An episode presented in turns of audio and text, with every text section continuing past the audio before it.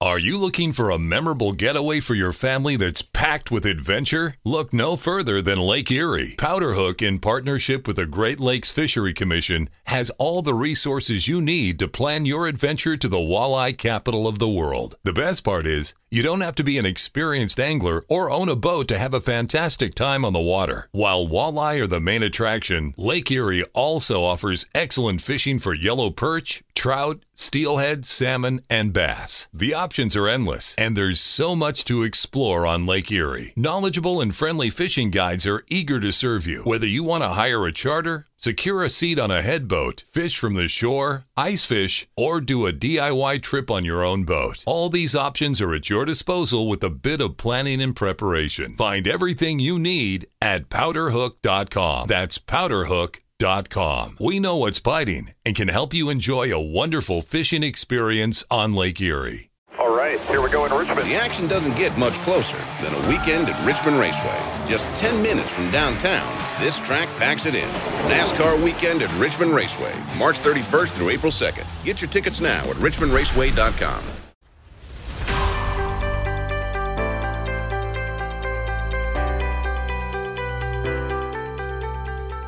Riverettes, you are listening to the River Certified Podcast with Spencer Bow and Ryan Tassler and an array of guests where we cover the fun, interesting, and sometimes rugged parts of spending life on or near the water. It just got to where, you know what, this isn't going to work anymore. Um, you know, because I wanted every kid that came to get something, Yeah. Right. whether they caught Yeah. a fish or not. And we had a lot of kids. Wait, so was that the fishing derby? You put that on the, well, the there kids was fishing there, derby? There was an Hy-Vee started doing it after I did. oh, so you're the OG. Well, I, and I ain't going to say that. 'cause they- I they- said it for you. You don't have to. You don't. don't uh, And even if the kids didn't get, every kid didn't get something, they got something. Right. You know, they're going to Yeah. take that for years down Well, the there, road. there was an age limit. And I remember when I went to the high V one because you couldn't be over 14. and you I- cheated, didn't and you? you No, had- I was 21. 21. I was Well, I mean, it got to the point where you know, the, you know, there's actually people getting in fist fights and stuff over that because if you, they had to catch a tag fish, Right. I didn't want that. I wanted every kid that came got a rod and reel, got a So Uh-huh. it wasn't a competition. right. Yeah. I, I wanted them to learn how to tie a polymer knot. I wanted them, you know, a uni knot. It you didn't know, turn into a youth wrestling tournament. Yeah. well, it's just like you know, the parents are out there at, at the high V thing. You know, the ki- the parents are fishing, yeah. and it's like, what are you doing? Yeah. You know, Quit So- taking the fun out of it. But uh, we well, we had to quit doing it because the dollar the sponsorship dollars just weren't there anymore. And Sure. it's a but we've had a good run. But the the TV thing I moved over with respect to game, and um, I'm gonna do probably another four or five years with them, and then I'll be done with TV because I'm gonna be too old to do it. So what's your role with them then? I'm a team member. I I uh, help them with uh, partnerships, and then I'm just part of the team. So you help with partnerships. You are on the show, and then is that pretty much it? Yeah, That's that's a pretty sweet gig. took all the pressure off of me. Absolutely. Well, you earned that. But you know the nice thing about that it was we went from reaching ninety thousand people a week on TV yeah. to over ten million people a year. Wow. You know, so that helps my radio shows. I still do my radio show down in St. Louis on Sunday nights. I've been on the air down there for twenty five years, and then I've been on the air here on Saturday mornings doing the outdoors Dan shows for twenty years.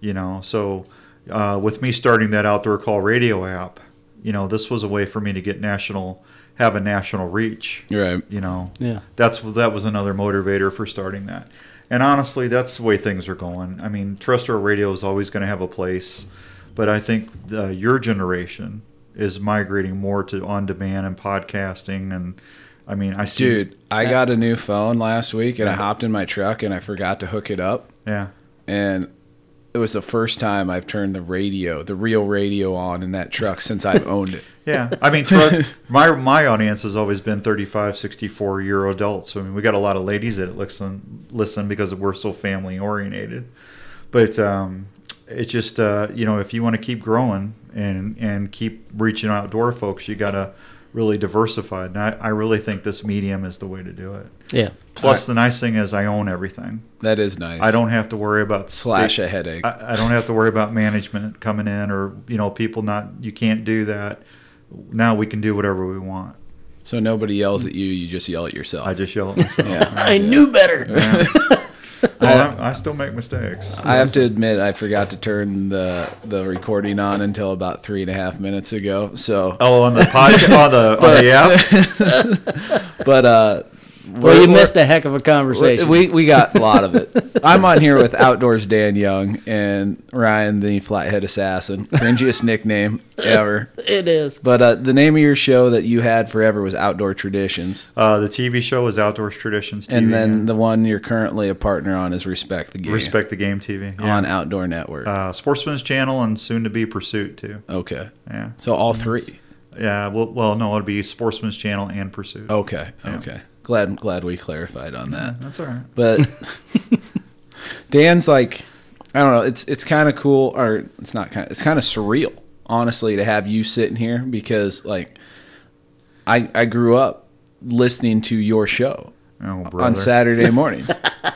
I know you love hearing that.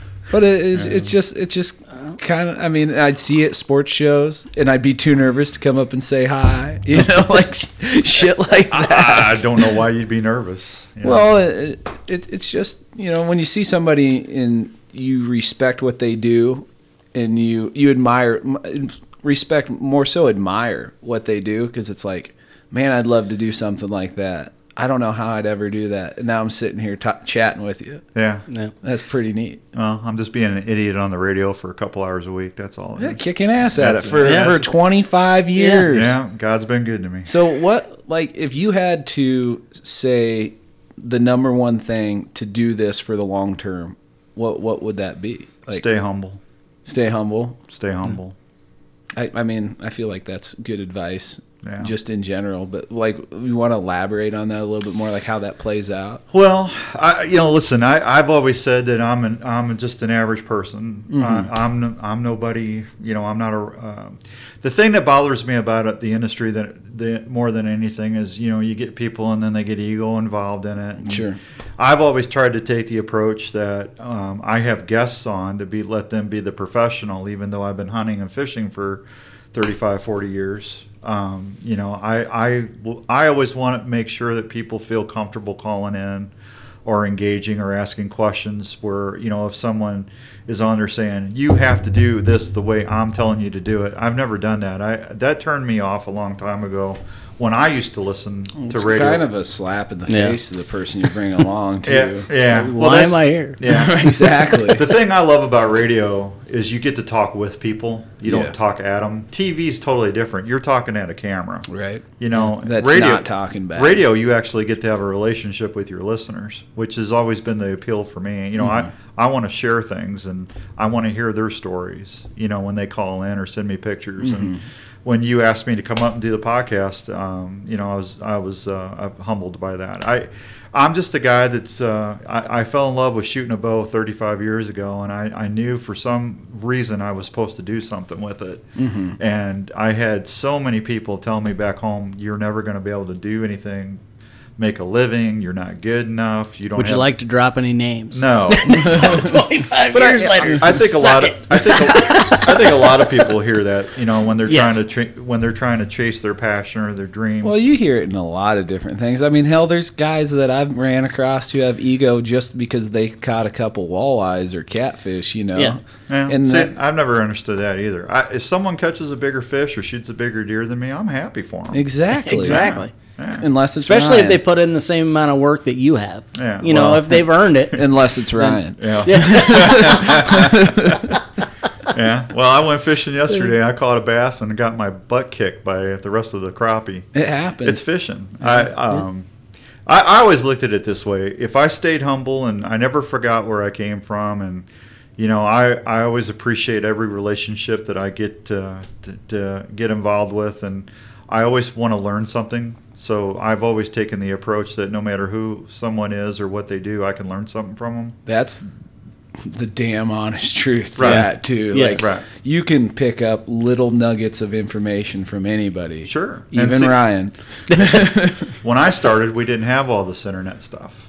You know, it was all Books. I mean, there was reading books, all Magazines. magazines. Yeah. yeah. magazines Fur fishing all game the was time. what Yeah. brought me It's up. like a Bible. Yeah. I never got I'm in fisherman. Yeah. In fish, I Yeah. just read every word of them in yeah, fisherman. Peterson's bow hunting. you know, uh, bow hunting world, uh, field and stream, What- outdoor life. What? All right, so I'm on the other side. I hunt and fish, but I like fishing more. You hunt and fish, but you like hunting more. What do you like about hunting more? Well, I love fishing. I just don't want to do it for a living. I- Right. I, I, want something I can go and relax and have fun and not worry, you know, not have it being work. Um, should be That's a what I do for a catfisherman then. living. Yeah, well, well, there you go. You know, But- Actually, I, I, I, I quote Ray Lewis a little bit, even though there's like some, some substantial disconnect on here. But he had a great quote. I work mo- uh, Monday through Saturday. Sundays are free. yeah, and I think like I fish, like I edit and do and edit and edit and write for a living, sure. but the fishing's free. Well, it's just you. I don't have to. It's not a content driver for me. I Yeah. can, you know, I can go and just relax and have like yesterday. I caught one little bass and Mm-hmm. for three or four hours, but I, it was nice to just unwind. You know, sit Yeah. there. and I heard some turkey gobbles behind me. Oh, I- they were going crazy Yeah. yesterday morning, and I was getting chomping at the bit. and, yeah, It's that time of year. Everything's kind of amping up. yeah. But when I when I was growing up back in Missouri, I mean, I fished every day. Mm-hmm. You know, we had two big, uh, well, not big, but s- nice ponds on our farm, and as soon as I got home and got my homework done, I was fishing on the. I was down there with my dog fishing. So what's what's the thing that makes you like lean towards hunting then? I don't know. It's just uh, I guess it's just that connection with that bow. You know, I just love shooting a bow. Um, I just uh, I just fell in love with it. You know, and doesn't matter if I'm bow hunting elk or deer or bear, turkeys. I love bow hunting turkeys. That's my it's my fa- one of my favorite things to do. I just there's just something so magical about pulling that bow back and anchoring in and letting that arrow go and then hear that Yeah. you know, and then Thump. you know, you and you have to get them in so close. When I'm turkey hunting, I'm getting them into ten yards. It'd be a lot Yeah. more intimate. it's I an- suppose. it's such an Yeah. Yeah. intimate thing, and when I'm hunting, I, I get to see and hear things people never get to see in their lifetimes, uh, and it's magical to me. sure. You know, Well, all right. As a, a fellow turkey hunter, how the hell do you kill a turkey with a bow? Because I, can I barely can't kill believe him you with a didn't. shotgun. I can't believe you didn't use air quotations around your turkey hunter. I've killed turkeys before. that was kind of hard, man. That's what we do. that's, what we that's do. Mm-hmm. what we bring to the table. My buddy Pullen just called. He must want to know where the walleyes are at. man, there's three things you just don't share: wa- mushrooms, walleye, and turkey spots. That's fair. That's Yeah. fair. yeah. Um, I you know I just I I've always said on the shows I'm living proof anybody can kill a turkey. I, when I first started, I I was one of the worst hu- turkey hunters there could ever be. I mean, I was calling too loud, calling too much. Um, I was moving when I shouldn't have moved, and then it finally started clicking to me. I started paying attention to how that turkey how their behaviors change. You know, when they're coming in, and if I was calling, I could see their snoods either get expand or come short. I could see that that instant change in their behavior. And when I started learning, Is that why you got LASIK? Because you couldn't see it as well anymore? I got LASIK because I just I hated wearing contacts, you know. I can Yeah. see that. but uh, I just the I, yeah, that was another story. But um, I, I just once I learned, you know, le- not to call as loud and not to call uh, as much, um, it just started clicking for me. And um, it, it thinks it's about the fourth or fifth season I really started doing well. And it, when we started Outdoors Traditions, we had to do 26 hunts a year. One of the easiest tags to get is a turkey tag. So True. Jeff Yeah. and I would be going out, and we go to Florida. You know, Jeff went to Florida every year. Jeff got I don't know how many multiple grand slams on the show but uh, you know we we would take five to six turkeys a year on TV, Mm-hmm. you know, and it just got to where you know we got really comfortable doing it. And uh, last uh, last spring, I shot my 90th turkey with a bow. That's awesome. 90? 90th, That is yeah, awesome. I haven't even killed nine. yeah. well, but again, if you were doing it every every year as much as I would, you put- you know you'd be up there too. I am committed this year. Yeah. Uh, I'm going to stick it out. I mean, there's no guarantees you're going to kill one, but I guarantee I'm going to be out there trying a lot more. He's like the junior high kid that just is getting in the weight room. He he gives himself a pep talk about every day. I'm gonna do it this year. That's not gonna far do it off. As, as someone who coached junior high wrestling for quite a while, that's not far Uh, off. Uh, Triple, because tell him your normal turkey hunting up to this date. Oh, I wake up, yeah. get out there mm, 15 minutes before the sun comes up, probably too late. Um, finish my cup of coffee, uh, listen to the birds gobble on the roost. They land, they shut up, sit out there for another hour. Walk, you know, you might see one, you might not. Eight thirty, nine o'clock rolls around. I got to take a dump. Another cup of coffee sounds pretty good, and then I start thinking about the catfish biting and the white bass are running, and then I end up being done turkey hunting for the day. Best advice I can give you, Spence, is just get you some lethal field wipes. Okay. Take them in your pack. That way you're always comfortable no matter where you got to go. That was a Yeah. solid. Was that a sponsor drop? Uh, that was a nice little nice little plug in Th- there. that was Yeah. good. Thank That was you. I appreciate that. and uh, I would try to go a little later. I, I've killed a, a 80, 75, 80% of my birds between 10 and 2. And if they got real hens with them in the morning off the roost, they're hard to put, to call them over. The best chance you got is calling that hen to you. And if that hen's not coming, she, that Tom's not going to leave her. So, but if you wait and stay until 9, 10 o'clock, what uh, those toms, if they I'm do taking have- notes, by That's the all way. right Um, those hens are going to be bred, um, and them toms, especially those non-dominant toms, they're going to start looking for new girlfriends or new opportunities, and you, you can actually call them a lot easier. So I always tell everybody, you know, take a take a lunch, take a sandwich, or sleep in and get out about seven thirty, eight o'clock, because the people that head back of the truck at nine, nine thirty, you're missing some of the best hunting there is. That's me. That's Guilty as charged. Yeah. Catch a lot of catfish and white bass. turkey. Well, Well, go, you- go fishing in the morning. Yeah, there you and go. then go to the turkey woods. Gosh. Yeah, switch it up. your own grand Because slam. you'd be shocked how many times you get out there at nine nine thirty and you start, you know, they just strike.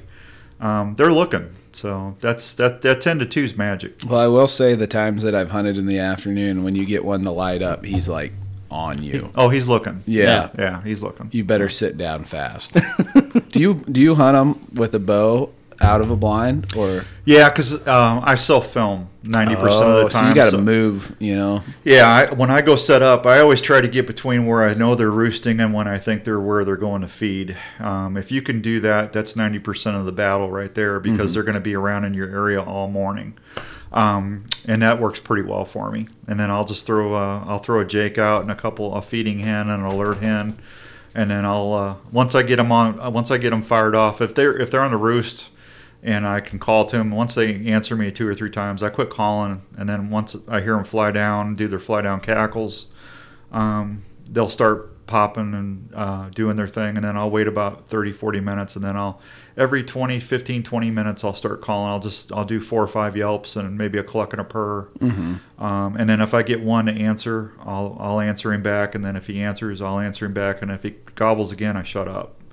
Um, I want him. So I third want him either. time's not a charm. Yeah. I, well, I want them either getting mad or curious. Gotcha. Because Yeah. either one is going to cause them to come in. Right. Yeah. And if they see that Jake and they see those two hens, they're coming. Gotcha. Yeah. So I'm curious on this.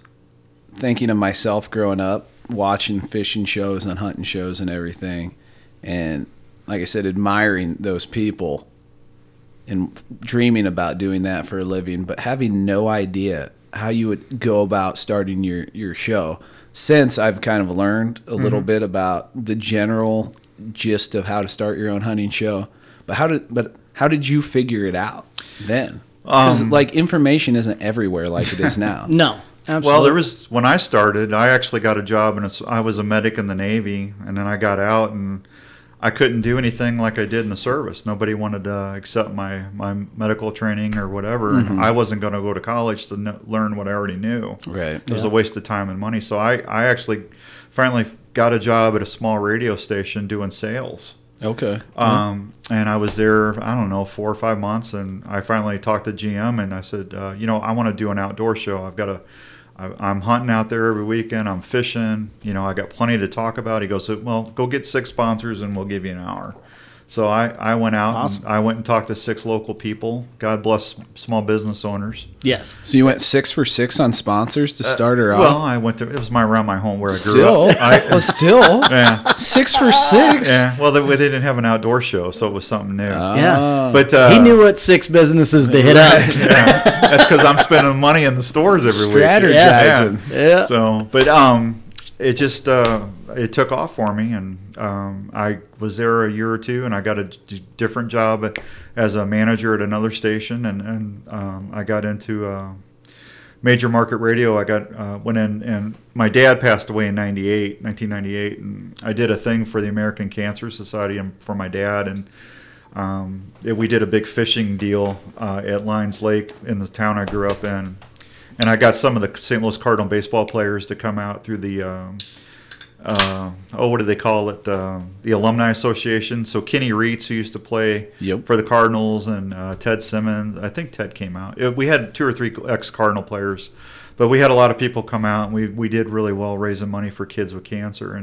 And Even as a diehard Cubs fan, that's pretty cool. yeah, well, if, listen, I, you know, it's a great rivalry, right? It it is. Yeah, but uh, they gave me broadcaster of the year for doing that, and I didn't deserve it. There were people that did way more than I did, but um, I ended up. Hashtag stay humble. I I actually got a uh, got an offer at the major market radio station by doing that, and that's how things took off for me. But I, I had to learn. I went and learned and did marketing classes, learned about branding, advertising. You know, so I could actually call a, a marketing person and have an intelligent conversation with them. And you know, this is why you need to. Um, I always ask them who, what, when, where, why. You know, what, who is your customer? Why do they care? You know, how what's an average customer worth to you? You know, so I could answer their questions and show that there's a value there from what I'm doing on a program. Sure. So that that's how I learned the sales and marketing aspect of doing a show. You know, um, there were a year, I think a first year or so, I, I, I just started doing seminars and working at events for free. I didn't, I never made a dime, but I wanted that experience to build up a resume. And with the bow, I was shooting two or three 3D shoots a week, you know, just to get my name noticed by these archery companies. Yep. Hey, this Yeah. guy's out here doing this. He's winning here. He's doing this. So they had a value. I was an ambassador for them. They knew it was going to equate into me selling product for Yes, them. absolutely. So you got to make yourself marketable, and, and it all just kind of came together. Gotcha. That's pretty sweet.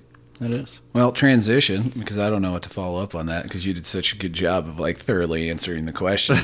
Just just simply keep working. Yeah. Um, you know? I'm excited because tomorrow my new impact wrench comes in the mail. Jesus. I hope it, the grease never runs out of that thing. After uh, our last trip, you want to you want to talk about that one a little bit, Ryan? It, it was a normal Spencer trip.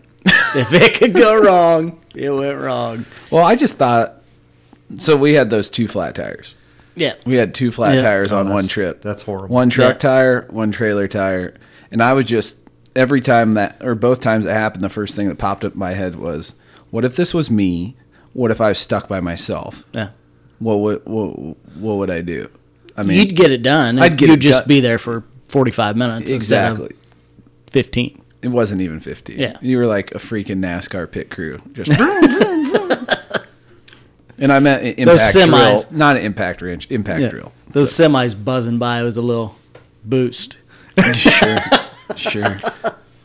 No, that's not fun. I, I actually Yeah. Mm-hmm. carry a little uh, little block vise, uh, so I don't have to use the car, the truck, uh, the truck jack. Yeah. Which Uh-huh. are pretty much yeah. garbage. Yeah, Yeah. Uh, you can't count on Yeah. them. So that way, if I'm hauling my a Polaris or whatever, I can I can jack that thing up really quick. Yep. And, and then I got uh, those power uh, manual power wrenches. I'm not a mechanic, so forgive me, folks. But um, it's you get a lot of torque when you pull on them, and so you can get them to get that change really quick. Uh, it's scary being out there on a ro- on a road trying to change a boat or It is. a trailer. a year ago this same trip we take one second week of march Yeah. every year a year ago it was middle of the night we were right on the hit on the interstate when Right we in went off. construction zone Yeah. with concrete barricades Oh, around. that's it, not fun. it was bad So speak. You went six So- for six. We're two for two right now on spring break trip flat tires. There you go. three for two Hey, if you get a tire company on, you're you're gold, man. Yeah. Ah. well, we wouldn't put them at their best. like, go buy you a Goodyear because they're going to go flat every time you go on a trip. Like, probably not going to fly. But that got me thinking too. Like, are there any instances where you've had a close call in the outdoors or on a trip or something like something that scared you? Like, man, that was close. Um, I don't know. I fell through a dock in in Canada.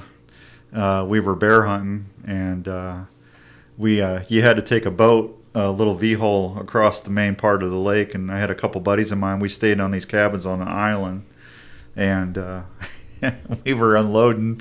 And I just stepped off, and I hit a dry bo- uh, a dry rotted board. Yeah. And I went right through the dock, and, like ten feet of water. And I had I had waders and stuff on. Oh, Jesus. And That's I filled great. up, and it's Yeah. like, man, I was lucky to get out of that. Yeah, Yeah.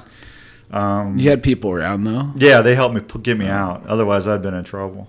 But uh, I, I've had a bear come at me a couple times. Um, Does come that at- even does that even bother you? Like some people I act like it's no big deal, and some people act like it's the end of the well, I It's mean, a bear. Probably not my favorite. world. I'd be freaking out.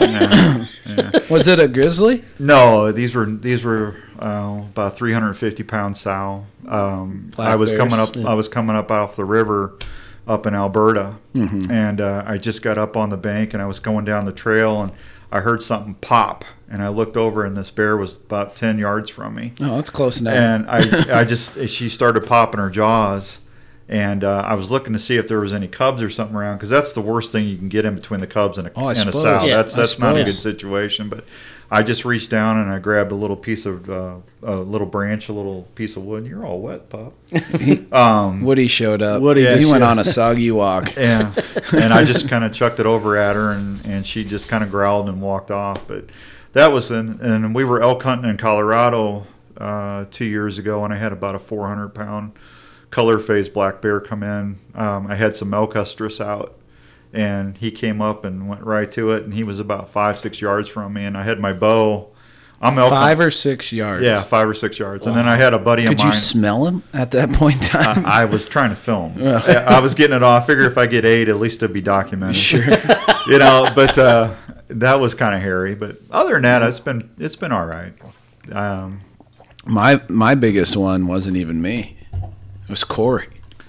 Oh, when he dumped it? Yeah, Dumped the kayak. We had him on the kayak or on the, on the podcast, but I think it was his first time kayaking ever. And I told him, man, if you want to go, you're in for an adventure. And he's like, all gung ho about it. All right. So I baptism by fire. We're floating the river, and the river is low. And Yeah. in some instances, that's easier, and then some instances it's not because. Like the pools will be slower, but then you'll have spots that choke down harder, and then you have faster current through those, or just just weird spots where you wouldn't think it'd be as hairy More as it is. obstructions. Yeah, yeah. And um, he was trying to tie off to a brush pile, like he watched me tie off to a brush pile or something like that. But he had a cooler. He had a like a bag on the front of his kayak, and then this tall ass cooler bungee corded on top of that, which. And then he had a seat in the high position, so his center of gravity couldn't have been any higher unless he was like It's a learning Shaquille curve. O'Neal. Yeah, it's a learning curve. So he bumps a log and then dumps it. And he we recovered a lot. We didn't recover his phone. He lost I think we tallied it up like twelve hundred dollars in rod and reel combos. Wow. Wow. he's got you know, he's gotta have the good stuff. Yeah. And Well, he's a bass guy. He, he does bass tournaments. don't swear at me. is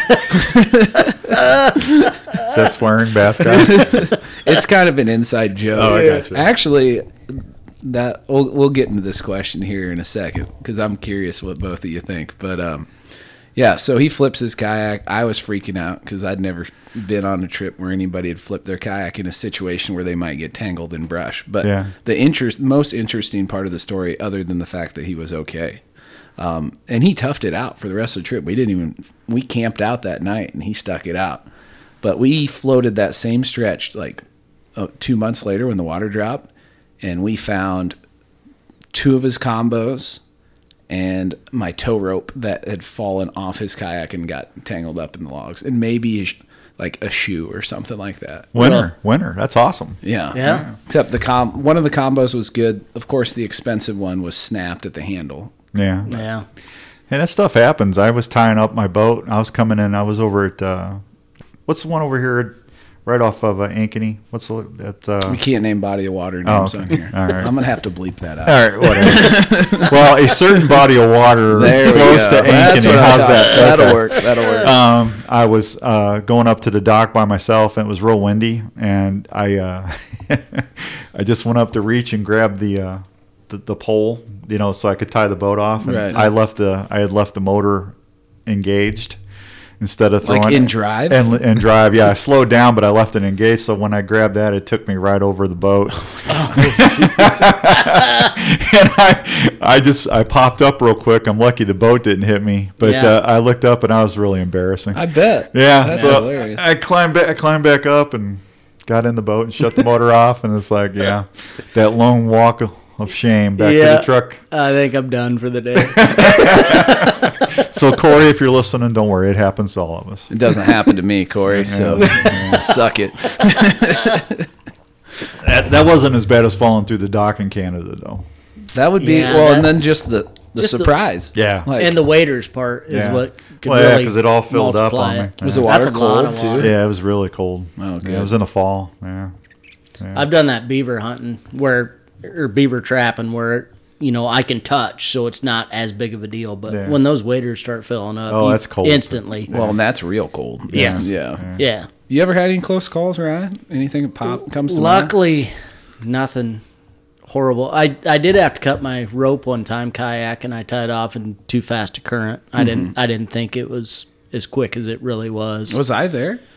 you were on up ahead of me, Oh. but yeah, it was. So you would have been dead because I was gone. Well, You're But- resourceful. but it started you know pulling the back down, and I wasn't in danger per se, but it was enough where I just lost my tie off and called it good. Fair enough. You know, cut it and worry about it later. So. Uh, It was a nice looking spot, though. I'd love to. I'd love to set up there, but was that was that the day when we floated that dinky little river and we didn't catch shit? no, that was down south. Did we catch I any don't- fish that day? We did that night. We camped that night, but we were Okay. floating down. We hit a few spots before we started camping. Okay, okay, Yeah. one of those trips. Yep. I was imagining the one where we went with Denny and fished all that great looking water and didn't catch nothing. That was a long day. That was like eight miles of fishing methodically, every piece of potential structure and catching nothing. That's one of those days where you finally get back in your truck and you're just Give me a six pack and a pizza. you, you just don't want to move for a minute. That, that's my that's my gift to myself when I get off the water. Like if I float like ten or twenty miles and you're just beat down because it's hot and you know and you've been paddling your ass off, pizza and beer. So let's dehydrate a little bit more. Absolutely. well, I do balance it out. I'll I'll drink like a gallon of, of water, Yeah. Absolutely. except when I just drink beer, Which happens. which has been known to happen. All right, so the the inside joke with the bass fishermen, it's um how can I say this intelligently without offending Good luck. Because I'm not very intelligent. It's just an inside joke. I have now I just sound like an asshole if I go down that road. I have fished for bass. I enjoy bass fishing. Um, sometimes bass fishermen get Could you, uptight. could you say that again? You you it started with an E. what what was that word? I don't remember. bass fishing's tolerable. Uh, and because some bass fishermen are uptight, I enjoy poking the bear. Yeah. And the same with absolutely. same with Same with several walleye guys. other other groups of anglers. So my question is though, who are the snobbiest groups of anglers out there? Oh, I'm not touching that one. You have to though. Uh. I, you know, I what here's what I don't understand. How do people? Why do people get upset, or why do you always have to find somebody when you're tied off, or you're finding somewhere on a lake, and the next thing you know, somebody's right next to you? Ooh, that's a good one. And Yeah. good redirection of the conversation 'cause Yeah. you don't want to answer the And question. ice, I- in my opinion, ice fishing's even worse. Yeah, Like you get set up, you're like, all right, I'm on this certain piece of structure and nobody's around. yeah. You drill three holes and there's four people right there.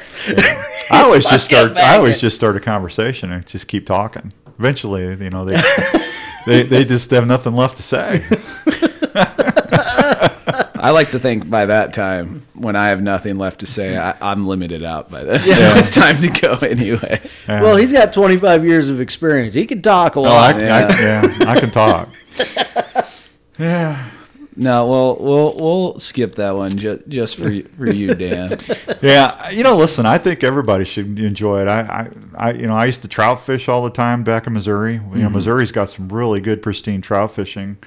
Um, I used to every other weekend I'd be down there, and you'd run into people that were just salt of the earth, just super nice, and then you had some people that had you know Rolls Royce with everything, and you know Yeah. if you if you uh, if you weren't throwing a dry fly, they looked down at you. And I've never looked at that. I, I just never understood that mentality. You know, eh, we all put our pants on the same way, and we're all going to end up in the same place when we're gone. So you know, it's better just to get along, right? I agree. For Yeah. strict entertainment purposes, we're going to revisit the fishing close thing, though, because Yeah. I, you made me think of a story.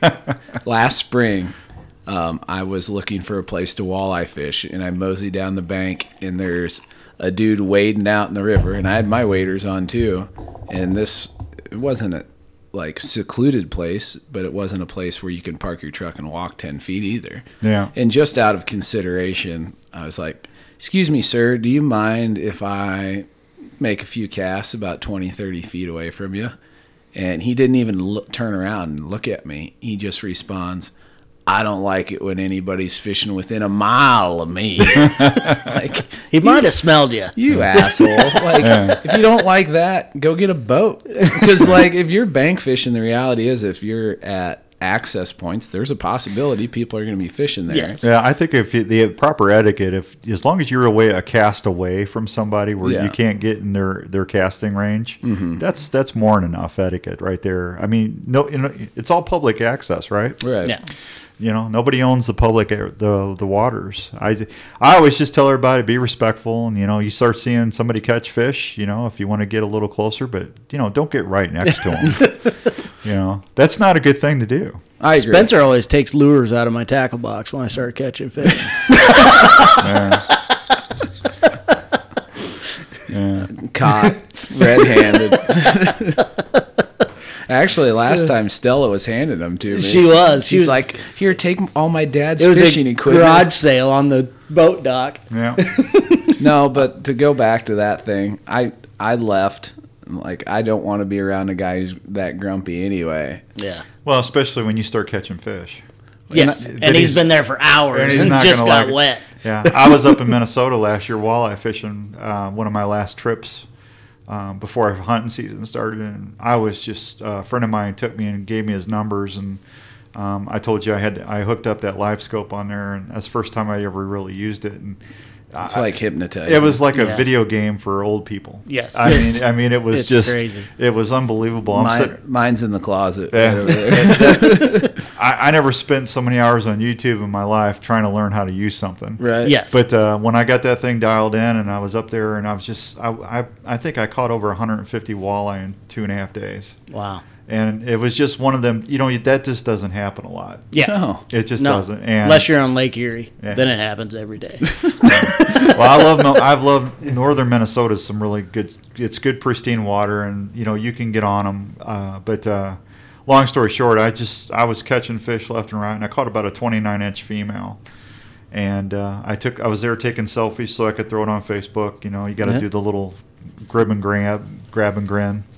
And then next thing I know, I had four boats within 15 yards of me. Oh. it was Was- just like was one of them me? No. 'Cause If I saw a 29 inch walleye, No. Well, With I your don't know. I net don't, out, trying to net it I as he think- releases it. I think I just caught like seven or eight fish in a row. I was Yeah. just in a nice school. I just moderate insert. I lost a walleye that might have been 29 inches Yeah. at my feet today. really? Oh. You got a nice one today, didn't you? Yeah. A good I, one? I got a limit. Um, But and- wasn't and one a one one was like rather big- 22, yeah. 23, but the the big mom got away right at my Yeah. feet. At least I, got to see her. They're, they're, I love walleye fishing because they drive me nuts. They are the most finicky fish, Mm-hmm. and I half the time I'm getting bites. I don't know I'm getting bites. I think I'm on the bottom. They drive me absolutely. But when you catch them, it's awesome. Yeah. you know, Yeah. especially when you get to eat them. You know, they're my favorite eating fish there Well, is. uh, my thing with walleyes, they're garbage fighters. They, um, they're finicky and pain in the ass to stay on consistently. But when they thump it and you feel that thump, Yeah. that's electric. And- Especially when it's like your 87th cast in a row where you haven't had anything. and, you know and they're then- there. yeah. you know, And they're- then thump. right. and then the other side of it is um, they're just sw- that's a nice fish. That is a nice fish. Yeah, that was Yeah. the yeah. Well, and I just think they're cool and like they're just cool fish. They look Yeah. cool. The things they do underwater are cool. Like they just hang out, then all of a sudden they lose their minds and eat everything. I think that's sweet. And Well, ge- you know, like last, you know, learning uh, my buddy Gary, just listening to him. I mean, it's amazing how they just move in in the in the evenings. They move so much in, closer to shallow. Gary who? Uh, I can't tell you that it's classified. I thought you were gonna say Gary Roach. No, no, this is It's my bu- like- this is my buddy in Minnesota. Oh, okay. Yeah, I'm yeah. like, Yeah. think Gary Walleyes. Gary Roach. He's, he's my he- he's my walleye slash black bear guru. okay. So that's Nice. cla- so that- you have a personal Nice. one. yeah, well, that's, yeah, That's good to have. That's Yeah. good to absolutely. Yeah. have. I just have Spencer. you could do a lot better than that, but So you guys are probably you remind me of Larry and Philip and Ryan and I on the show because I'll be out. I'll either be out deer hunting or turkey hunting. I'll be rattling and grunting, and it's like I'll get these little bucks coming in, and then you know, next thing I know, I'll look over and there's a big buck like 60, 70 yards on the other side of the fence, and it's like, all right, Larry, that buck I grunted at him twice, and he took off running. What am I? Do-? You know, it's like, what am I doing wrong? you know, it's uh, you start second guess. I still second guess my stuff, Yeah. my stuff that I do, Yeah. and fishing. I, I'll uh, even though I've been fishing since I was five years old and I'm 58 now. I, I, I learn something new every time I go out. see, you go, you talk, bring up that second guess and stuff. That's Yeah. the worst part about fly fishing. Because you can do everything right, and then you sit there for hours wondering if you really did do everything Because that's all you have to do. right. Yeah, I catch most of my big fish by mis- by mistake. I think like that big one I just showed you. I was back trolling a shad wrap on her. What's by mistake? You were walleye fishing and you caught a big Well, walleye. it's not. How the Yeah, hell but is it- that a it- mistake? Well, it's, well, I didn't. You know, it's not like I knew that. You know, there was big fish there. I didn't. I was still trying to read my sonar. You know, my electronics, and Yeah. I, I couldn't tell you if that was a five pound walleye or two pound walleye. I just knew there was fish there. But yeah, I'm not going to sit there and say, yeah, I was on. I was targeting big fish because I'd be fibbing. I yanked it away from How- the small one. Yeah. How do you really target big fish? Like, I'll target a particular species, and I'll do that regularly. But as far as targeting the largest of that species, Oh, I, I Little tell you, spots. some of them guys are like uh, Shaw Grigsby's a really good buddy of mine. Uh, I've known Sean. Shaw's a professional bass fisherman. Uh-huh. You know Shaw. You Uh, ever heard of? I actually met him at ICAST. Yeah, one of the nicest guys you'd ever meet. in He your life. was, Yeah, yeah. Shaw, Shaw, I, Shaw, Denny Brower, Gary Klein, uh, Hank Parker. Hank Parker. I've I, I've not not met Hank, but he, he's a nice man. I know a Mm-hmm. lot of people that know him. Uh, Bill Dance. Um, uh, Kevin Van Dam, those guys know how to target big fish. They can look at those electronics and they know what's there. They Mm-hmm. can tell if it's size or not.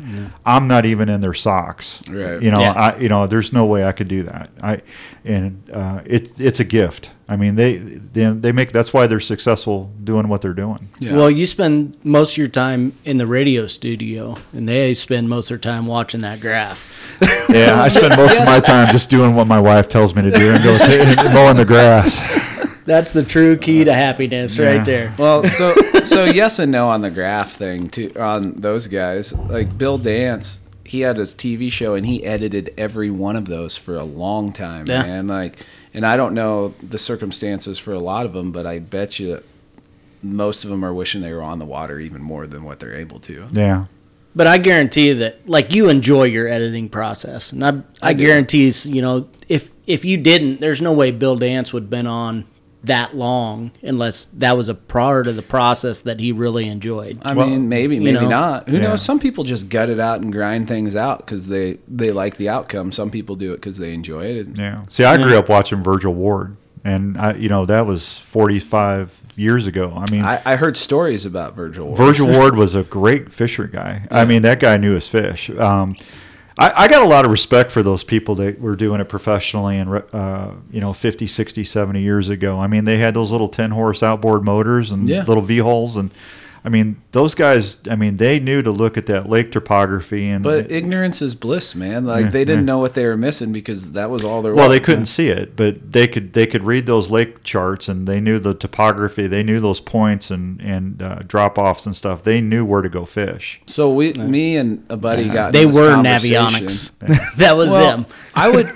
and I don't remember if we talked about this on the podcast or not, but I, I talked to a buddy for sure, um, Brad. We were talking about how I, I personally would love if all fishing electronics were outlawed Yeah. because I find a lot of value in being able to read the water. Like there was a while where when I was just fishing out of a kayak and I'd go with Denny and firefighter Tim and I'd I'd be like, it's about twelve foot there, isn't it? And then you'd look and sometimes it'd be like seven and sometimes I'd be pretty close. And when I'd be pretty close, I'd be like, yeah, still got it, you know? but being able to read the water and guess those things and be able to predict that, you know, maybe you don't know what's underwater, but you know there's something there. Well, and that's you know it's- Lakes are tougher. Th- I agree with you on Yeah. Mm-hmm. that. And you know, I grew up on a river. You know, where I grew up on, uh, there was a Burbus River was uh, the one I used to fish. But man, I used to go look, look at those ripples, and you know, every place that there was a nice hole drop off there, I mean, that's where I'd go fish. And that's where the fish are. Yeah, you go Yeah. run your bait up 10, 15 yards and let that ripple take it down, hit that water hole, and that bait tumbles down in that hole, and then fish are there staging. The, that's they're in the current. That's trying how they to- live. That's how they Yep. live. Yeah. So it's important to know how that little bit how that works. I think so. And then you Yeah. add that to your the electronics and then you become real dangerous. But if you just got rid of all electronics, I think that would be cool. Yeah, never happened. No. Yeah. We've we've bursted that bubble. Yeah. It's never It- going It's back. just like when I first started hunting. I w- there's a and I told the story on the radio a few like a month or two ago, but there was a little thing called a trail timer. Mm-hmm. It was about the size of a credit card. It had an LCD clock on it. You know, like the old watch, the old digital watches. Yep. You know the LCDs, and it had a string uh, that you would you would take your little trail timer and, and you tie it up on a tree or you know a little sapling, and then you'd run it, the string across the game trail. little tripwire. Right, and, then it as soon as record a you know time. the deer or whatever would come by, it'd pull that cord, and that clock would stop at like four o'clock in the afternoon. It would just be flashing, and I used to get so excited because hey, four o'clock, something went right by I'm my there. stand. It was a raccoon. yeah, Every single time. yeah. No clue what it was, but it was awesome. Yeah. Oh, And- yeah. And now I, I'm sitting there at three in the morning. My wife gets mad at me because my phone's blinking off, and it's like I'm getting all my trail cam pictures of what's, you know, it's technology is amazing. It's it's light years from when I first started. You ever see any crazy stuff on trail cams? Oh, I've had poachers and or trespassers and um, Anybody walking with fishing poles and a case of bush light? uh, no, no, With a grin ear Yeah. to ear. yeah, I haven't haven't Got seen haven't seen that yet. So Let's take it back before we move on too much further. You were talking like the 50s, 60s, the got the TV shows or the like the professionals. Back then, fishing was viewed as a food source more than now. You know what I mean? So how was how was the guy? I wasn't there, but I can imagine. But how is the guy that that had a show or even like r- wrote articles or something perceived when some people were out there trying to make their supper by Mm-hmm. fishing? You know, was were they perceived as greatness or were they perceived as quick giving away secrets or no, I think they were they were revered back then. I mean, you know, we we talked about magazines a little bit Yeah. ago. You know, that's there wasn't there wasn't all this digital and, and internet stuff back then. So if someone had a you had five or six TV channels. You know, you act Yeah. the remote control 45 50 years ago is when your son or daughter went and turned a channel. That was, you know, you were the remote control. I was, or my dad. I hey, was too, hey, yeah. numbskull, go turn it on channel four he could have reached the TV from where he was laying. you know so you on- you only had Just keeping you in your place. Absolutely right. you only had a half a dozen people doing it on li- for a living you Right. know you know Kirk Gowdy and uh, a lot of those like those folks but um, you know they were revered I mean they you know Fred Bear uh, you know when Yeah. Fred Bear used to be on with uh, American Sportsman with uh, you know those guys were out there chasing uh, grizzly bears with a recurve That's insane. That is you know I mean people I don't even like bow hunting. And Yeah. then how do you not appreciate something like that? Well, a good buddy of mine's Fred Eichler, and uh, I've known Fred for a long time, and he's killed everything in North America. He got the North American Grand Slam, and he did it all with a recurve. Wow. You know, so I've always I had a can't lot. even hit shit with a compound. Just you know, it's just like casting, ten to two, ten to two. You're talking fly casting right Yeah. now. Well, I'm just saying that's how I learned ten to two, man. It's just. Whoosh. But uh, that, I'm, I'm I bought a fly rod. I'm going to dabble in a little bit of fly fishing. Hey, I, I would love to learn get into fly fishing, but I just don't have the time.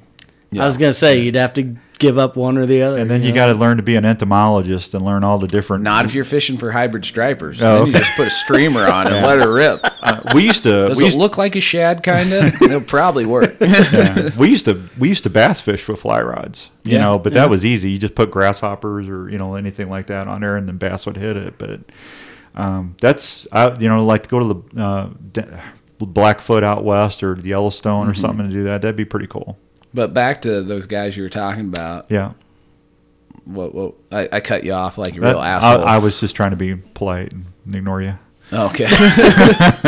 Uh, There's no place for politeness on this podcast. All right. Uh, where do you, do we want to? What direction do we want to go?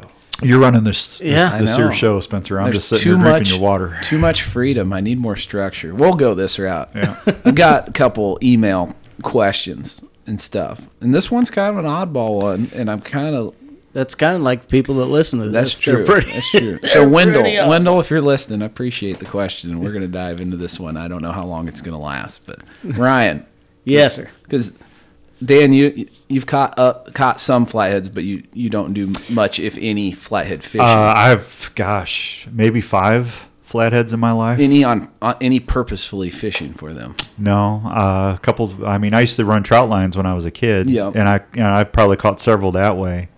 Um, but on a rod and reel and stuff, maybe the one I told you about over at uh, that other lake on Yep. the yeah, That's a good leg. yeah, yeah, and uh, and uh, th- uh, I think I got one in. Uh, oh, I, I just a just a few. Sure. leave it at that. All right. So Wendell wants to know if you were to use a flathead to catch a flathead, because they are pretty cannibal. I mean, They and- they, they are predacious upon their themselves. yeah. And and I had this conversation earlier while I was walleye fishing with my buddy Jesse. Is there a fish that isn't cannibalistic?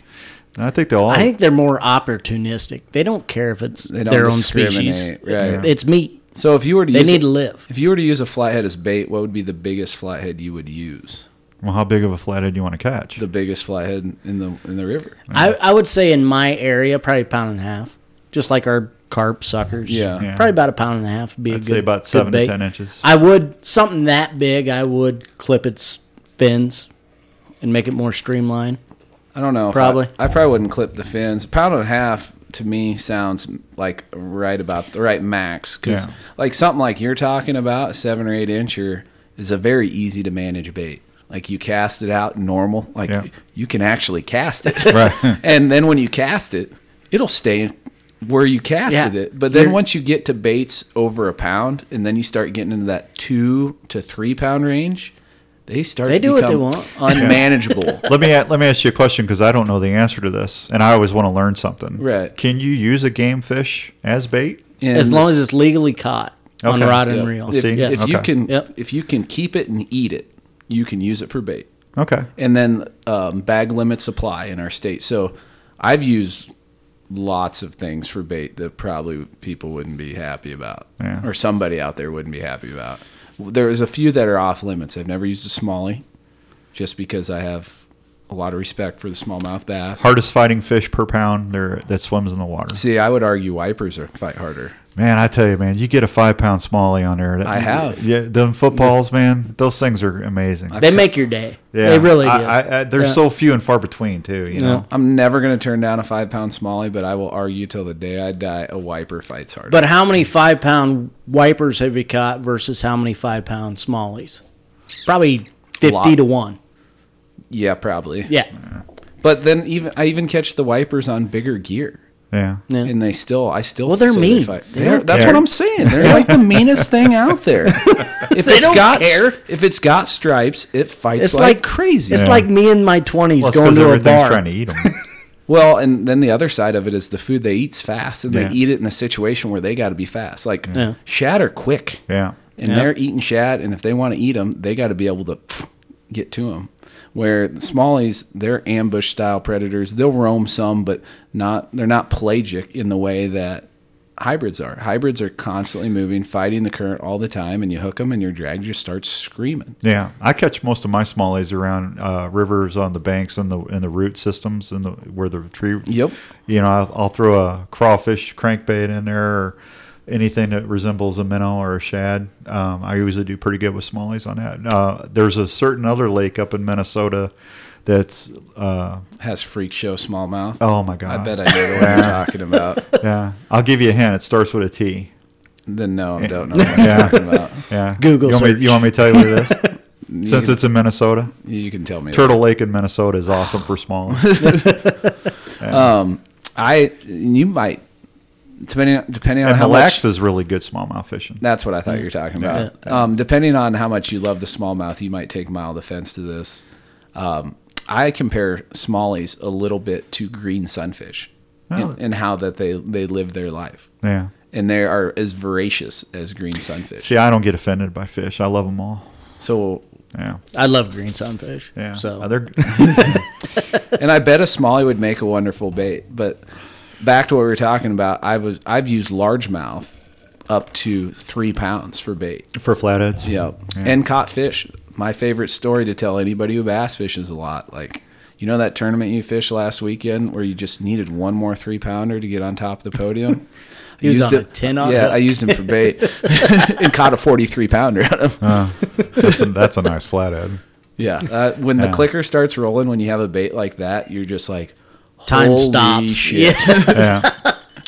I tell you, one of the things I want to do in the next couple of years, I got a couple buddies of mine who go out to Kansas and they get those blue, big blue cats. yeah. I, I'd like to go do that because I mean they get It's some, a blast. They get some screamers. It's a Yep. blast. We've actually been down there a handful of times Yeah. fishing for them. And the cool thing about the reservoirs down there is they're a lot like the reservoirs here, where you have a deeper main basin close to the dam, and then you get up to the north end where the river dumps in, and then you get these shallow mud flats. Well, early in the spring, after the ice goes out, a lot like they do here, or channel cats do here, you get a, a nice day with good south wind. Consistent. The more days it's blowing from the south, the better, and it pushes that bait up to the north end and those fish follow it all. Plus, the, that mud warms up faster, so it's like a double whammy why they'd want to move up there. And you Like could it's have- it gets pretty warm early out there too. right, Yeah. right, and yeah, it's a nice change of pace from Yeah. here. But uh, not only can you have great action from a pile of big fish, you're catching them in two foot of water. Yeah. you could catch a 50, 60 pounder in two feet of Yeah. water. Like we we saw the mud trails chasing our baits. Like we were in our kayaks and you could see the actual mud trails coming. So you just kind of stop paddling and wham, pull it go down. We're um, since I told you I saw, I had to sell my boat last year. Yeah. I'm I'm been Which thinking I ab- still feel bad for. Well, I do. I, I still cry once in a while, but uh, I'm thinking about getting a fishing kayak. Yeah. And, you know, th- uh, that way I can. That's uh, a good ringtone. Yeah, thank you. uh, and, and I apologize because I thought I had that off. Apologize Oh, for doing the and- same thing I did. yeah, and this is my moose guide in Alberta that's calling. Ooh, that's big news. That's uh, that, oh, And we now pause. excuse me for just a second. right. Hey, Absolutely. hey, Ken, it's outdoors. How you doing? hey, I, I'm good. Hey, I'm actually in the middle of doing a live show right now, but I, I, I, I told the guy. No, I told him. I said this is my moose guide in Alberta, and I got to answer. it. Can I call you back in a little bit? All right. Thanks, Ken. bye bye. yeah, when the moose guide calls, you have to answer. Yes, absolutely right. Yeah. The wife, eh, she can wait. Do you? do you get- so we were talking about catfishing, but uh, real quick, do you get to go moose hunting every year? Or This is will be that a no special th- thing. This will be my first time ever moose hunting. oh, so you've never Oh, went? awesome. never been. Okay. no, I I've been. That's been my my bucket list hunt forever. And you know it's so expensive. And this guy is such a nice guy. He's up in Alberta, Canada. He follows my shows. Mm-hmm. Um, he we're but we were buddies on Facebook, and we we live stream all the outdoors Dan and the outdoor call radio stuff on Facebook. So Right. he's just started following me, and he uh, he called me. Um, I shot him- I shot a really nice elk in Colorado on the TV show uh, two years ago, and he goes, "Hey, I saw your elk hunt, and I want to I want you to come up here and shoot a moose." So- Okay. So, so, that's you know that's the nicest thing about my job is um, you know I get to meet people like that. yeah. Yeah. I agree. At least on from my perspective, and I'm doing thing gets going a different route, obviously, than you are. But the end result of getting to meet new, cool people. Yeah, is that's there. honestly the best thing about it. and explore different areas. and, Sure, you know, it's memories you're always going to have. So What were we talking about with catfishing, though? You were talking about using that three pound small or largemouth and caught that 43 pounder. Yes, and then uh, I've used three pound carp.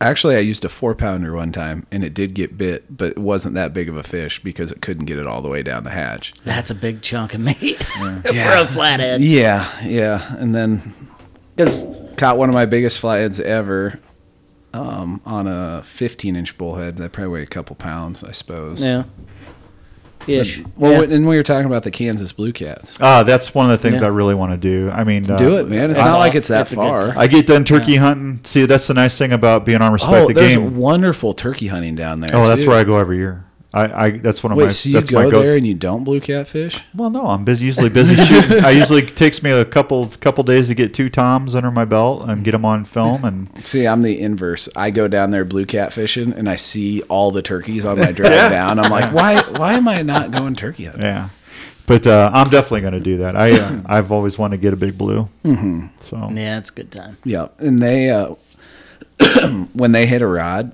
it's It's no impressive. playing around. Yeah, Yeah. it- like channel cats will nibble and stuff. You know, they just folds out. Yeah. you Yeah. better make sure if you're bank fishing, your rods are secured, and if you're on a boat, like plastic rod holders work, but I don't trust them. Yeah. they hit that hard. yeah, If you have plastic rod holders, back the drag down a little bit. okay, and it, it's really tough to tell between a five pound fish and a twenty five pound fish sometimes. Oh yeah, because they just hammer it. yeah. yeah.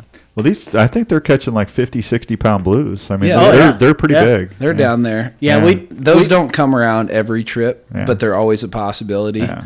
Um, but it's realistic to expect to catch it at least a 20 to 30 and maybe a bunch of them. Yeah.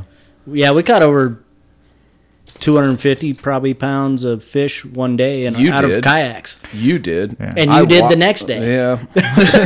So that all goes that all goes full circle back to when I was a kid fishing the Burbus. You know, Yeah. that was my favorite thing. The catch was uh, channel cats or bullheads, and Dude, I still love walking creeks. Yeah. I'm actually kind of getting jacked up because good creek Now it's walking time, time, here. yeah. Yeah. We're about two to four weeks away from when it really gets rolling good. yeah, I used to I used to go catch a bunch of crawfish and put them on the hook, and next thing I know, I'd have a bite and Yeah. real man. That's that's living, man. You ever pick up any? Well, the fun thing about crawfish is like you can pick up all kinds of stuff using them too. Oh, yeah. Like if, if I'm floating chunk of cut bait under a bobber, I'm probably going to catch a catfish. But you float a crawfish in the right creek, you catch a catfish, you could catch a smallie, you Yeah. could catch a walleye, you Yeah. could catch all kinds of stuff. Yeah, absolutely. my favorite kid bait was leopard frogs. Loved leopard frogs. I'd use 'em I more used to if it- use them all the time Is there a good way to catch them? at night. Same thing. You bullfrog. You just shine them Like- with a spotlight and grab them. Gotcha. Yeah. Because that's one of the reasons I don't use them that much. It's like, well, I could go catch a dozen creek chubs in 20 minutes, or I could Yeah. like spend two hours trying to catch as many leopard frogs as I can. no, I just go to that that public pits Yep. place Yep. and spotlight them just like I would if I was gigging frogs for frog legs Oh, wow. and Oh, just load up a couple dozen. yeah, that's Gotcha. bow fishing frogs, man. That's awesome. Yeah. Bow fishing frogs? Oh, you never bow fish frogs? No. Oh, that's awesome. I've only ever bow fished carp. Yeah, go bow. Sh- uh, do some frogs, man. That's get you a headlamp and go at it, man. You get a whole sack full. That's Oh awesome. yeah. Yeah. I take my kids out. They love it. They love frog hunting. Yeah. We go out and That's know- one thing I haven't had forever is frog legs. Yeah, Yeah. that's good eating there. Yeah. it is. And you just might the have fun of getting inspired 'em. something. There you go. Yeah. Yeah. Adding little this to early for my, that. add- adding this to my turkey notes. That's usually one of the end of the year activities. Is I grab all the kids and we go out for a night and go frogging. Then we have frog legs the next day. Mm-hmm. But fried frog legs and coleslaw and fried catfish And hush puppies. and hush Yeah. puppies. Yeah. Doesn't get more American than that. No. At least Southern American for sure. I did not grow up eating frog legs and hush puppies, but I feel like a I little bit did. of. Yeah. Did Mm-hmm. you really? Yeah. But my parents are quite a bit older than yours too. That's true. You're just a pup. I'm something. I've got socks older than you. You ever throw on a cast net, Dan? Uh, a long time ago for bait. Yeah. Yeah, la- we used to do that on the river. Oh, when you were growing up, Yeah, you like cast nets were a thing. yeah, a long time ago. Yeah, Well, back, back in bed. Back Let in me bed- let me backtrack. Yeah, back in Bedrock. cast nets have always been a thing in coastal areas. Oh, we used to throw cast nets all the time. So I don't because me growing up, I don't remember anybody ever throwing a cast net. And I re- remember, in fact, I read an In Fisherman article about cast nets, and I got a magazine called Catfish Connection that sold all catfishing things, and I borrowed a check from my dad and paid him. I did not. I paid my dad. He wrote the check. We mailed it in, and I got my cast net and there were so many people who were looking at me throwing that thing like what the hell This are kid's you lost doing his mind. yeah I'm catching bait and I'm paying for it. right Yeah, right yeah. and that that was kind of the thing like nobody really threw a cast net in iowa then Well, this was back but in missouri, is, Yeah. must be a different deal Is it funny that people still look at you that way? it's not because i'm throwing a cast net though that's the difference it's mostly just my face yeah. i've been told i have a face for radio Yeah, I've heard that all my life. Yeah. well what i was getting at is you ever catch anything weird in cast net Um, crawfish, bullfrogs, Yeah. um, turtles, stuff like that. See, I've never caught a turtle. We had a dude email in um, Garrett, and he dropped a couple good ones Yeah. on the cast net. He caught a spoonbill in Oh. the cast net. Wow. Where's that at? I'm assuming Missouri or somewhere yeah. somewhere south, Yeah. you know. And then he also caught a snapping turtle. Yeah. in a cast- Mussels. I've caught mussels on them. With Caught them. those. Well, on our trip, Yeah. we were we we were night fishing till like midnight and weren't catching shit and decided well we need to go get more bait so we were cast at until like 2.30 in the morning and we got bait Alcohol may have been involved. moral of the story is we got bait we did. but we caught a lamprey Yeah. Yeah. you ever seen one of them I haven't. I've, I know what they are, but I haven't seen them up close. it was the second one i've caught yeah, they're they're uh, they're a pretty nasty thing. right well the, the one that i caught i believe i don't know what the one that we got this last go round but the the first one I ever caught, which it's kind of like American that I caught it because it's an endangered one.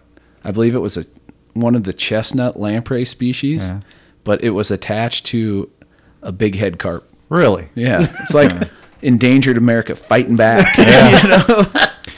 Yeah. we need more of them to get rid of, man. I, the big heads are they're all over the place. I think water quality is the thing with those, like the chestnut lampreys. They can't, they don't do that well in poor water conditions. Yeah.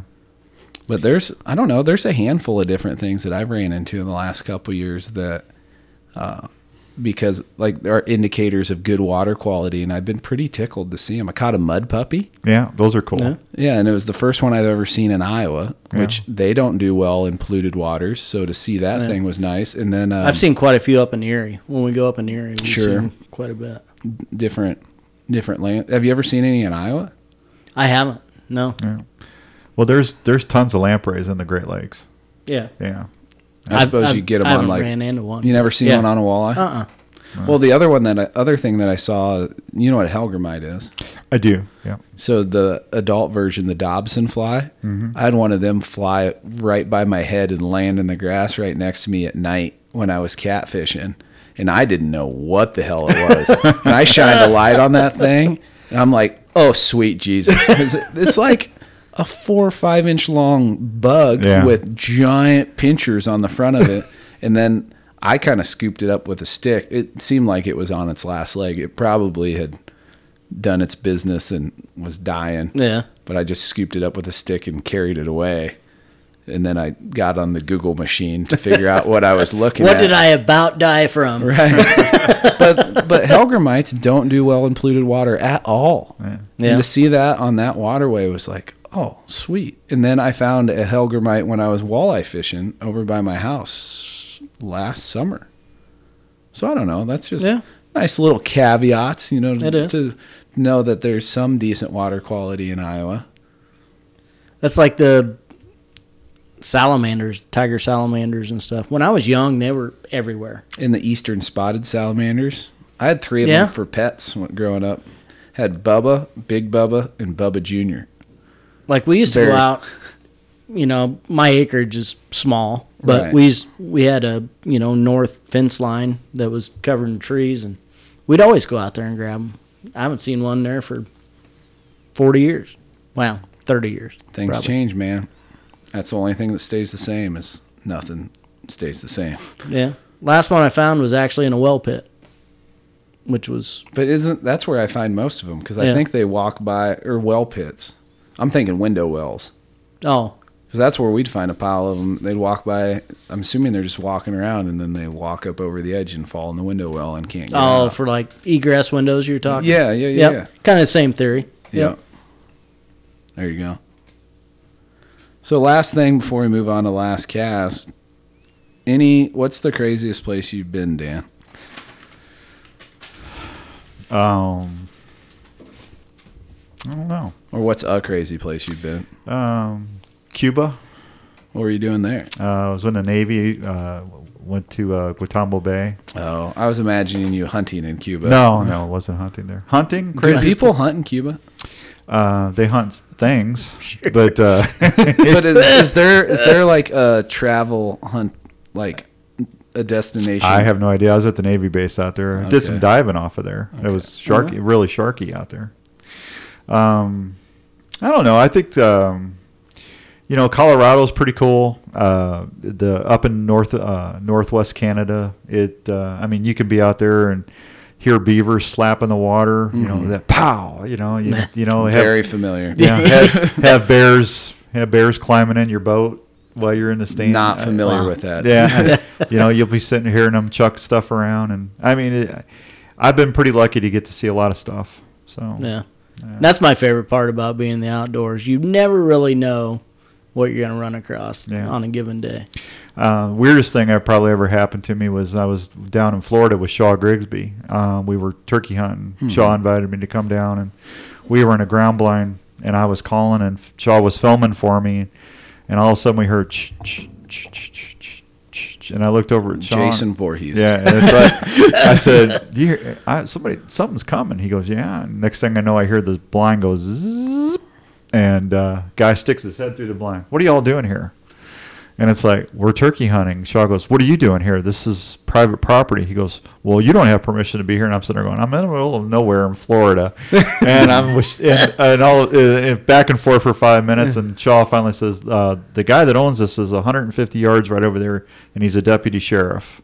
um, if you want me to go get him, I can get him. And the guy goes, no, I'm, I'll, I'll, I believe you. And he left, and about five minutes later, heard a shotgun shot, you know, blast. He just shot to scare the birds. Yeah. that was goofy.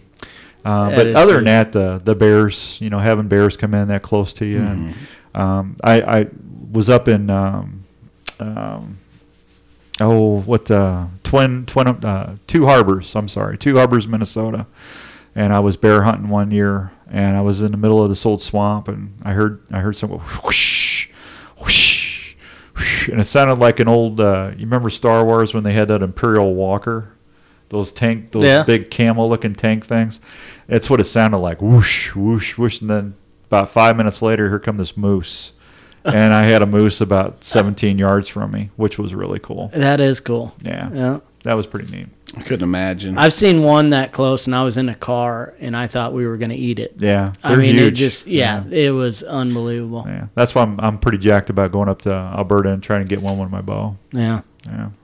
I've only ever seen one, and it wasn't close, and it was still gigantic.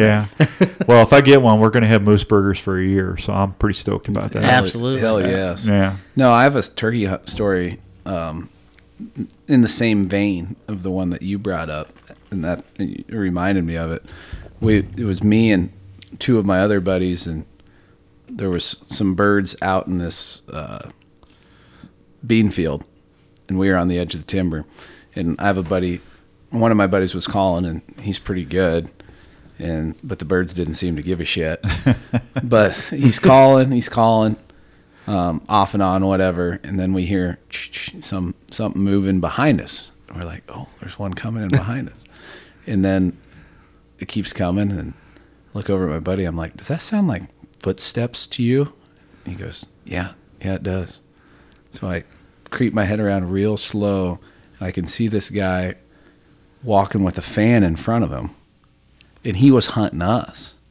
He had Oh, He was Decoys. coming to your call, Jesus. calls. Yeah. yeah, we had decoys out, and we were calling, and he was hunting us. And I go, "Hey!" And he just like almost jumped out of his shoes because he didn't know we were Jesus. there. Yeah. and that could have been a real sticky situation. Yeah. But he goes, "Do you know whose ground you're on?" I'm like, "Yeah." Apparently, you don't. I shouldn't have said that because maybe he did have permission, but Yeah. we found out later on he did not. But he ended up being pretty easy about it. But it was could have could have been one of those. That's yeah, scary. that's that's Yeah. a very dangerous situation. Yeah.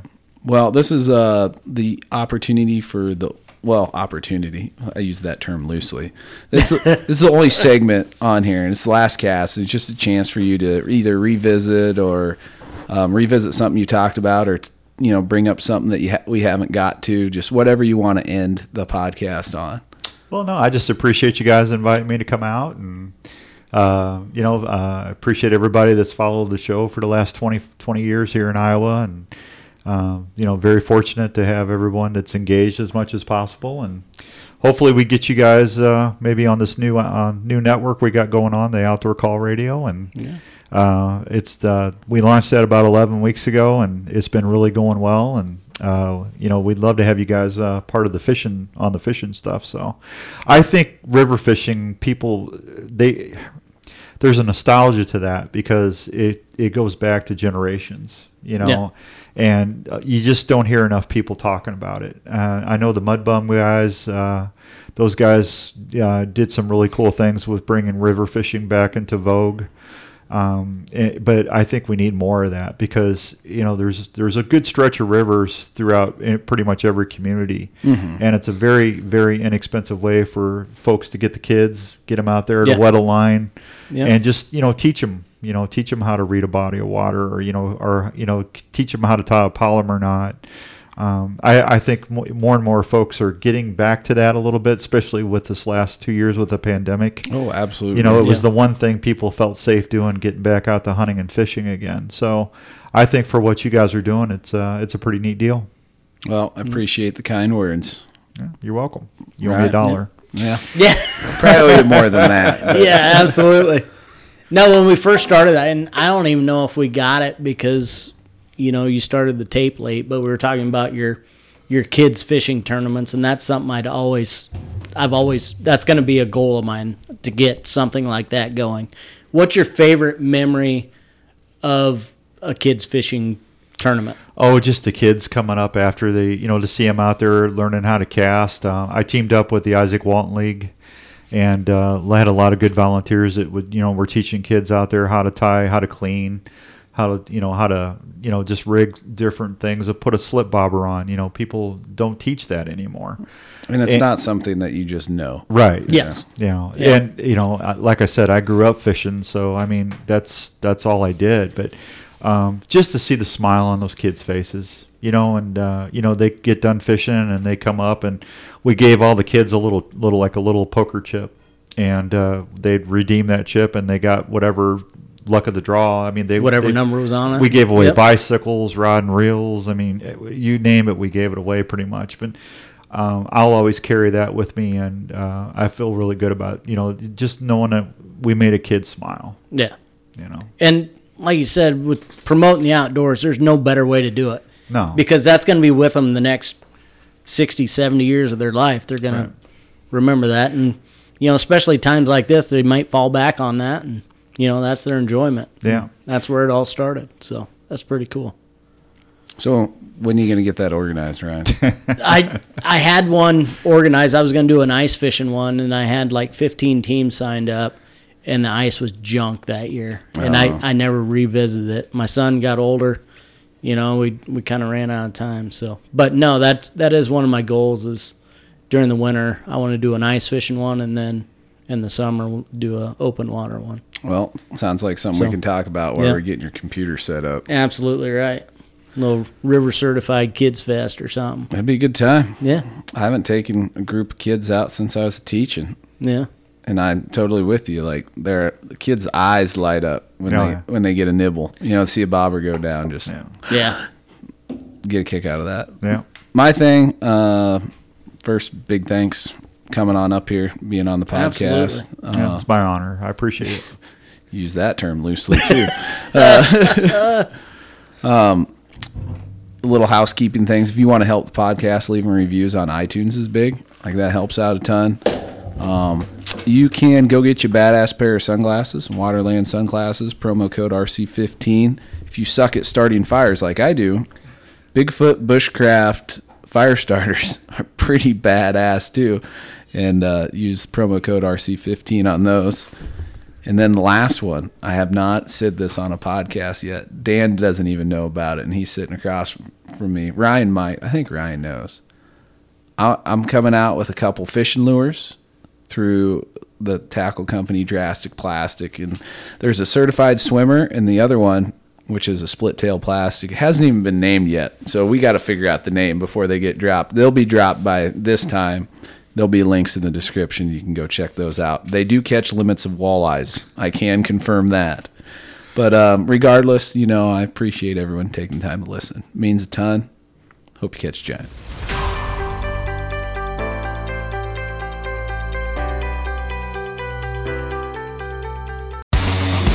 Vote now in Waypoint TV's 2023 Series Showdown. Your favorite hunting and fishing shows are going head to head. Visit waypointtv.com to vote and be entered to win a giveaway from Element Outdoors. Cast your votes during each round until the champions are crowned. Get in the game and vote in the Series Showdown. Presented by Expedition Enterprises and Vote Trader. Only at waypointtv.com. Waypoint TV, the destination for outdoor entertainment. Hey, it's Captain Justin Leet with Chasing the Sun TV. Join me and Meredith for the best fishing action along the coast of Panama City Beach. Tune in to new episodes every Saturday at 10 a.m. Eastern on Waypoint TV.